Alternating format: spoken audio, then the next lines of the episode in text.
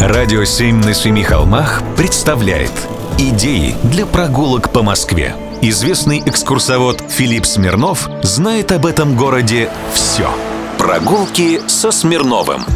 Здравствуйте. Иногда я люблю узнавать Москву в фильмах.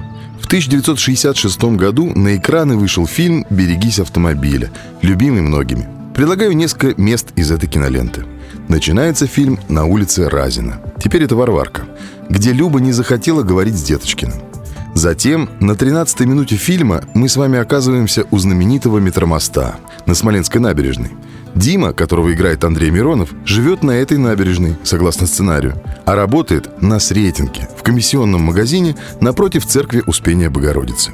У знаменитой погони мотоцикла «Урал» за Деточкиным на «Волге ГАЗ-21» есть несколько адресов. Это и Куркинское шоссе, и Машкинское шоссе, и международное шоссе, ведущее в аэропорт Шереметьево. Знаменитая «Ромашка», развязка на МКАД, это пересечение Внуковского шоссе и Московской кольцевой автодороги.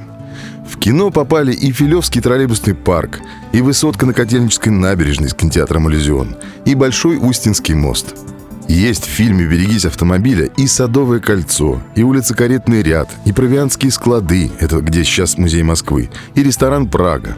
А вот мои любимые сцены с участием Евгения Евстигнеева, они замахнутся ли нам на Вильяма нашего Шекспира, снимали в Доме культуры «Каучук» на Плющихе.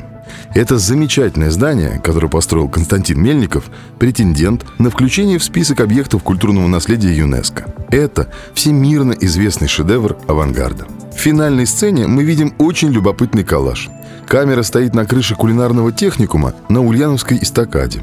Видна Николаямская улица, слева Таганская площадь, впереди высотка на Котельнической набережной. И вдруг троллейбус оказывается у парка культуры, рядом с павильоном радиальной станции метро. И в кадре Юрий Деточкин, он же Смоктуновский – великий артист. В год выхода фильма его признали, по опросу читателей журнала «Советский экран», лучшим актером России. Прогулки со Смирновым. Читайте на сайте radio7.ru. Слушайте каждые пятницу, субботу и воскресенье в эфире «Радио 7» на Семи холмах.